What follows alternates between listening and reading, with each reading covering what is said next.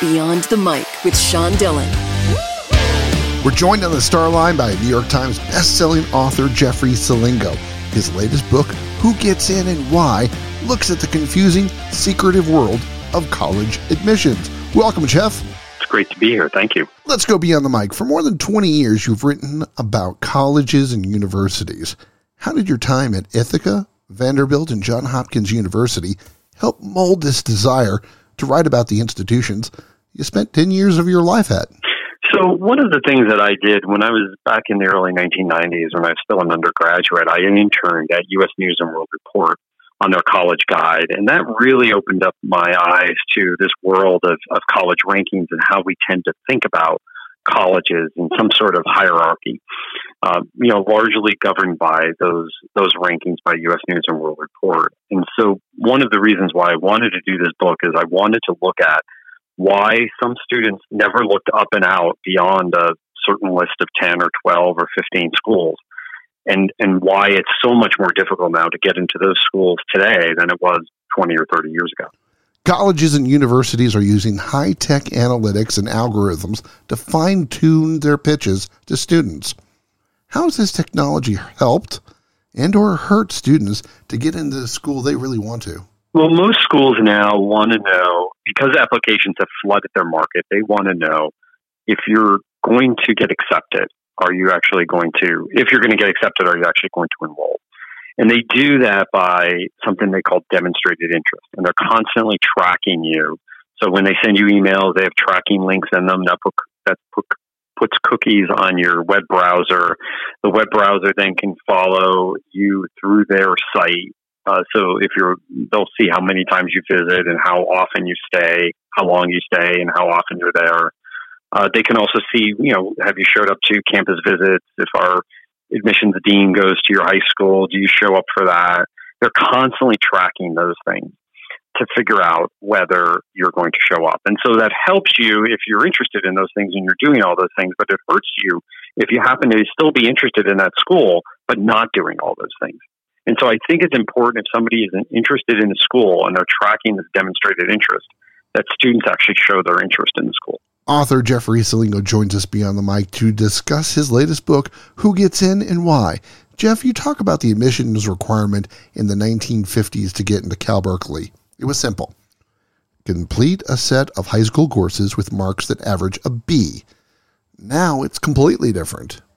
Yes, uh, you know now it's more of a holistic system. This is what many public and private uh, selective colleges use, meaning they don't just use one or two measures. They use test scores. They use high school curriculum.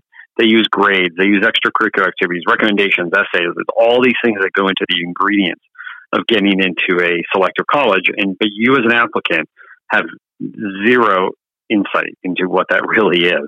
And so any given day, they could put more weight on the scale for one thing and not the other. And this is why I say in the book, college admissions is really not about the applicant. It's about the priorities of the institution that you're applying to. Now, who gets into universities may not be just because of grades or financial needs, but other needs that the university might have. What are those needs? Yeah, so it could be their needs could be anything in a given year, and they differ by institution. So they may need more students who could pay the full price. They, if they're in the southeast, they may need more students from Washington State or Oregon. Um, most colleges want more uh, students of color. They want more men because women outnumber men in, in higher education. They may want uh, more humanities majors and fewer STEM majors. So all of these things come into play in the admissions office every year. How has the coronavirus pandemic affected college admissions? The biggest impact on, on admissions this year is on test optional. So uh, more than 500 colleges have gone test optional, meaning they're not taking SAT or ACT scores into account. Um, and as a result, um, they uh, those schools now are going what's called test optional because students can't take the test. And so I think this is really critical as we think about the future of, of admissions because I think fewer schools are going to accept the test in the future. Now, is that because the test doesn't show them what they want to see, or have we grown beyond just a testing number? Right. They, they are looking at both um, high school curriculum and and grades. That's the most important thing for them. The test score, even in the year I spent in psychology admission, admissions was something that they checked in with, right? That they it was it was the third piece of data that they looked at. But for most colleges, grades and high school curriculum are more important. Who Gets In and Why is the book. Author Jeffrey Selingo joins us beyond the mic. Recently, celebrities were caught up in the FBI's Operation Varsity Blues. How did something so dark as paying for just to be designated as an athlete when the student wasn't get missed by college admissions officers? So, college athletes are actually mostly recruited by the coaches. And what happens is the coaches are recruiting the athletes. They then, when they're really interested in somebody, they send their file, meaning all their academic uh, records, over to admissions and they say, pre read this. Tell me if this kid has a shot of getting in. So the admissions office doesn't really question whether the kid is actually playing sport.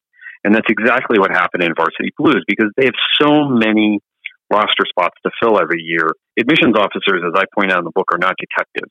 They're not going to go and check something out because they have so many applications to get through in a short amount of time.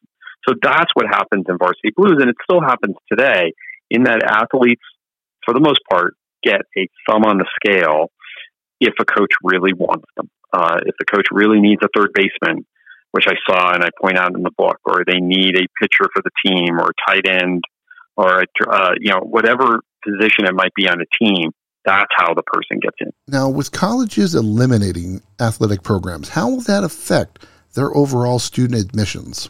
Many are getting rid of them, but they're they're still getting rid. They're still keeping the ones that really drive student enrollment, and that's what we're seeing right now. They're getting rid of sports that either don't drive enrollment or are too co- too costly to operate. And many of the institutions getting rid of sports are at Division One level, right? So this really matters. Many more students play sports at Division Three. They don't give out scholarships, but they get an, an admissions edge in getting in at Division Three. So that's the big difference between Division Three and Division One. When we tend to think of college athletics, we tend to think of big time sports at Division One. Got to have the answer to this one. What is the secret to writing an essay that isn't just fluff that shows a college admission officer that a student is worthy of an admit. Write something that matters to you. I think that too many students are always trying to figure out what does the admissions office want. What you're really trying to show in those couple hundred words is a slice of your own life.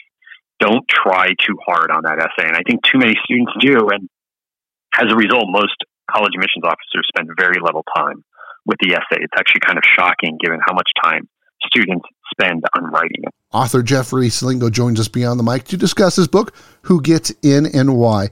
Jeff, how do students focusing on academics force schools to value them and review them like they value athletes? And it's hard. And again, I think this goes back to the priorities of the institution. They have to fill those spots on rosters on teams. And so if you're not an athlete, uh, they do the same thing for uh, musicians and debaters and things like that. There is a lot more effort put into athletic admissions than there is on admissions on other fronts. But everybody brings something to the table.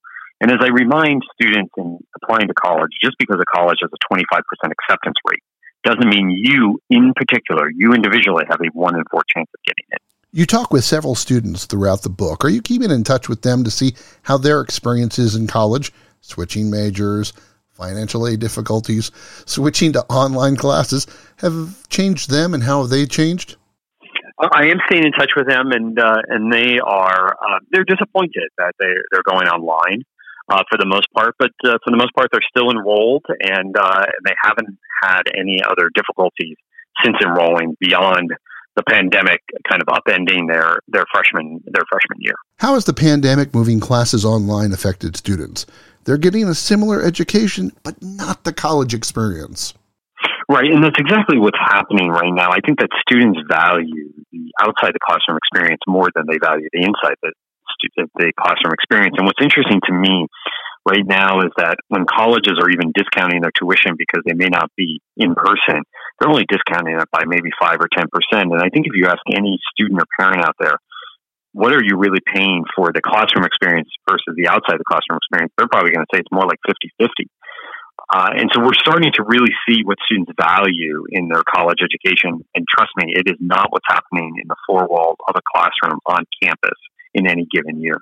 Now, you're a special advisor, professor of practice at Arizona State University. How has that opportunity changed you?